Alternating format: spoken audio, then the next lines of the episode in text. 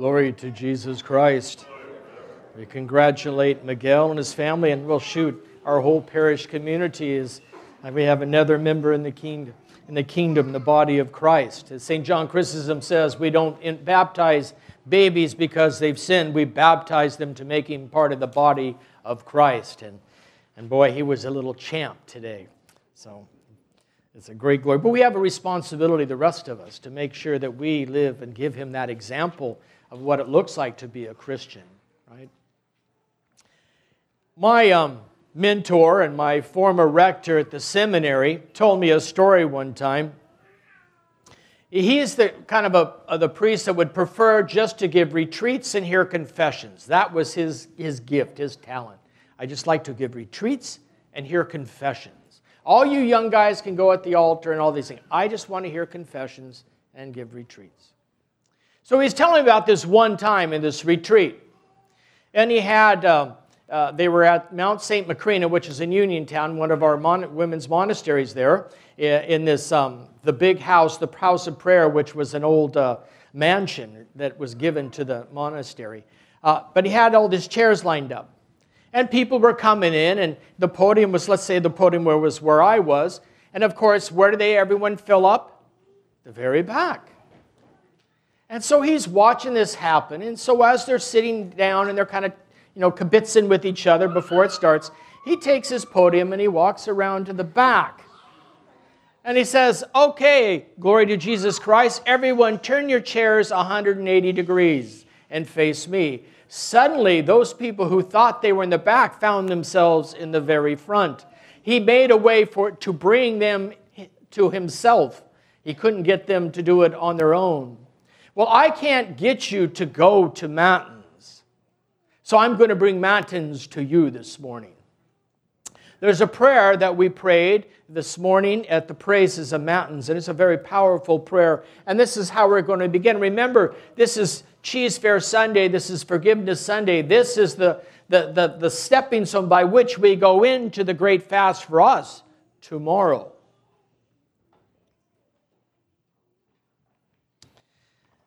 Adam was driven out of paradise for eating the forbidden fruit. And Moses was granted the vision of God after he had purified the eyes of his soul by fasting. Let us who desire one day to dwell in paradise now fast from the food, food of perdition. If we wish to see God, let us fast for 40 days as Moses did. Persevering in prayer and supplication, let us calm the passions of our soul and subdue the stirrings of our flesh. Let us walk with a light step in the path that leads to heaven, where the choir of angels sing unceasingly and praise the invisible Trinity, so that we may contemplate the striking beauty of the Lord. O Son of God and giver of life, our hope is in you. Deem us worthy to join the choir of heavenly armies to the intercession of the Mother who gave you birth, and by the prayers of the apostles, martyrs, and of all the saints.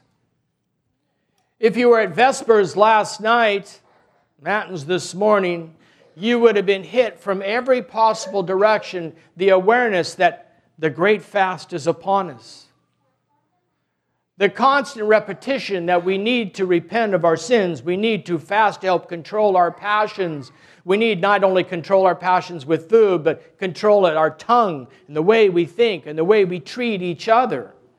What good, St. John Chrysostom says, if we stop eating meat, but yet we devour our brother? So, the whole theme of this weekend is a preparation one last tool that we need before we step out into that sand of the desert of the fast. And that is, we need to forgive. And we need to allow ourselves to be forgiven. We need to ask for forgiveness. Because that is the great roadblock to any relationship. It was shown foremost to us by Christ dying on the cross to forgive us our sins. Forgive them, Father,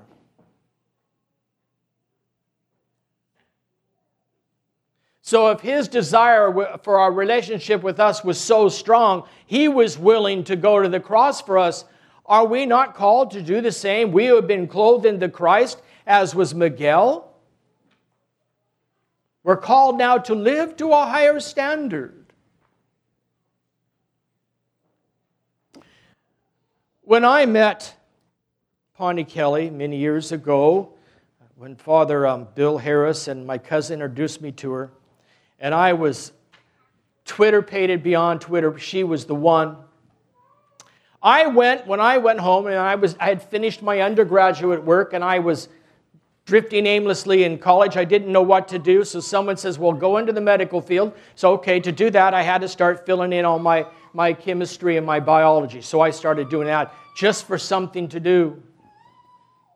But when I met her, I reoriented my entire life to avail myself to that relationship and to foster it. So I would adjust my class load and the times of my classes so that I could get out as early as I could on Thursday, but generally Friday, because the darn chemistry labs always seem to be on a Friday. And as soon as I could, I would get out that door and dart for Seattle. And I'd stay at a rectory or one of my buddies' house. And I give thanks to God for President Jimmy Carter, who felt that in order to save gas, we need to drive slower. So I would drive 55 miles an hour, not 70 or 80 that we do nowadays, every weekend, going and coming from Spokane. I knew all the stones in the road, I was going that slow. But because of that, I saved money, he tells me. Plus, I tried to I tried to pinch my pennies because I was a college kid with no money. So I had to reorient the way I was living, find the cheapest food while I was in school so I'd have some money that when I came over here, I could maybe buy her a hot dog or something when we'd go do something. Of course, she always insisted on going Dutch. Thank you, God, another gift, because I was broke. But the point is, I reoriented my entire life for that relationship. And that is what we're being called to now. That is what the church has been calling us to these past four weeks. Prepare yourself, reorient yourself, and organize yourself in such a way that you can commit yourself completely to Christ, as the godparents said this morning. And the way that fathers have found out through their own experience, the way the church has taught us is it is through prayers. So we need to start increasing our prayers because our prayers are our, are our life, our relationship, our conversation, our breath with God. You can't foster a relationship between me and Kelly if we don't say a word. Yeah, there comes a time when you get older when words aren't needed as much, then there's just presence. But we're not always there.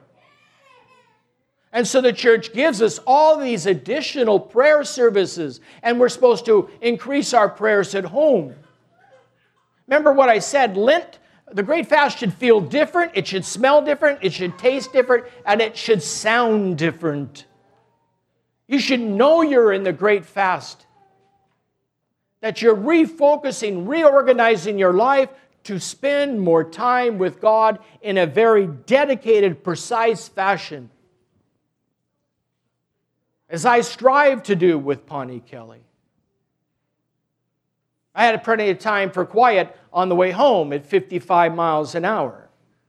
And we have that in our prayer. We have a vocal prayer, and then we're called to be quiet. But also in fostering this relationship, it's in asking forgiveness if we've offended somebody. And that's a hard task to do without the gift of humility. But without forgiveness, we're not going to grow. If we don't grow closer to each other, we're not going to grow closer to Christ. You know, you've got the big the bicycle wheel and you got the spokes. The fathers use this example, and you got the hub in the middle. The hub in the middle is God. On the outside are you and I, and each of us travel to God to the center by the means of the spokes to the hub. But you notice the closer we get to God, the closer we get to the hub, the closer we get to each other. Well, we can't grow closer together if there's something that's preventing us from, if there's some animosity or something that's happening between us. That's where forgiveness is required to break that barrier so we can grow closer to each other and we can grow closer to God. And also, we've learned from the, our, our, our Jewish brethren before us the gift of almsgiving. That it too is a means for forgiving sins, making reparation. Not giving alms out of your surplus. Gee, I got a few quarters in my pocket, I'll just give them away. No, it means giving of something, something substantial. That's why Jesus praised the woman who gave the two mites. She gave everything to God. Whereas the others that came in that were wealthy, they just gave out of their the coins in their pocket, if you will, the surplus. When we make a sacrifice, it should be a sacrifice. It should cost somebody. Somebody said that to me this morning. There must be a, there has to be something in it for our, you know, that costs us if we're going to give something to God. And that cost us is going to be our time, our humbling ourselves to ask for forgiveness and to offer forgiveness and to give to those in need.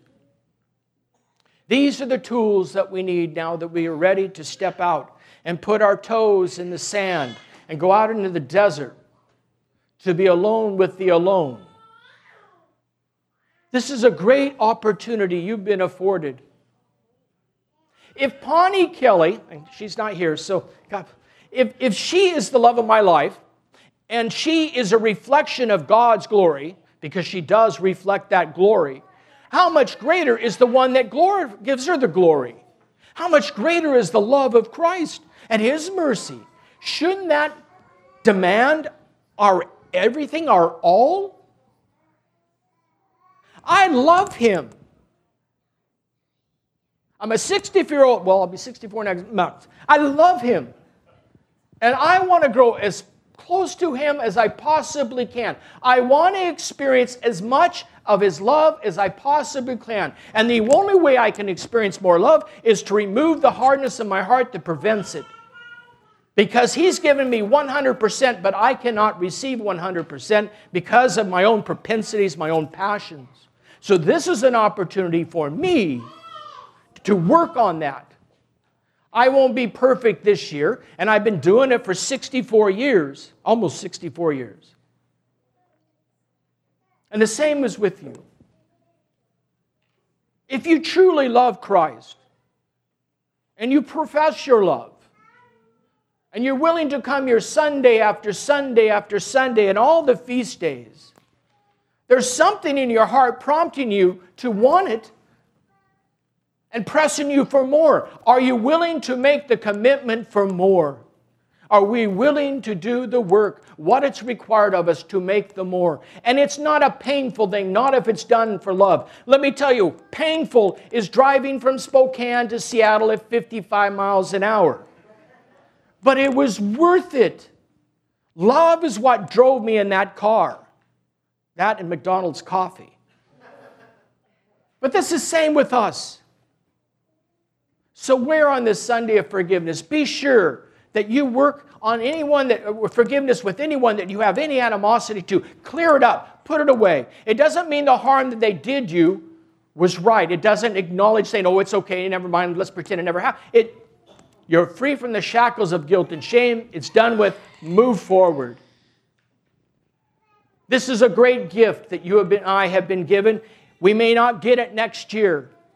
God may call us home before then. Let's take advantage of the time now. Unfortunately, because I have the outreach, I am unable to have the Sunday forgiveness service that we would have tonight, the Vespers forgiveness service, where, I, where we have a cruciform type of forgiveness, where I ask you for forgiveness and you ask for me for forgiveness, and through me and Christ, then we have the forgiveness from God and the forgiveness from one another, because at the end, we come up with a personal forgiveness from each of us. But here is a prayer that you would have heard tonight. And this should encourage us. Okay, this should just fill us with love because the very last word should say, Yes, Christ is risen. That's what I'm going for. I want my life in the risen Lord. Let us begin the time of this great of this bright fast, giving ourselves over to spiritual struggle. Let us sanctify our soul and purify our flesh. Let us not fast only from food. Let us also abstain from every passion and cultivate spiritual virtues. And let us faithfully persevere in this, so that we may be worthy to see the holy passion of Christ our God and the joy of his holy resurrection. Glory to Jesus Christ. Glory forever. Have a wonderful day, may be filled with the light and love of Christ. This is a joyous day for us in the church. We've received a new member in the body of Christ, and we're together. We're about to go on a fantastic journey. We don't know what it's going to be like on the other end. We don't know what glory awaits us, but we know it's going to be amazing because Christ has already risen, He's already conquered it. But it's our transformation that we are looking for, our transformation during these next 40 days. So reorganize your life. Make this feel like it's Lent. It's not the same as any other day. If you're used to playing rock and roll music when you get up in the morning, turn it off. Maybe have silence if you're one. I like classical music when I'm working and stuff. It helps with my tinnitus, but I've got to cut it down. I want to hear the Word of God. You know, these little things, they seem like so simpleton, but it's all about I don't need that, I need Christ. I don't need my Mr. Goodbar, I need Christ. I don't need that delicious T bone steak. I'd rather have Christ and I want to deny myself so I can control my passions, so I can focus more on Christ because my stomach sure tells me what I'm going to do and what I'm not going to do. It's amazing. So we all these aren't just trivial things. These have been proven to work to, our, for our own transformation. Like I said, He's waiting to give us all His love.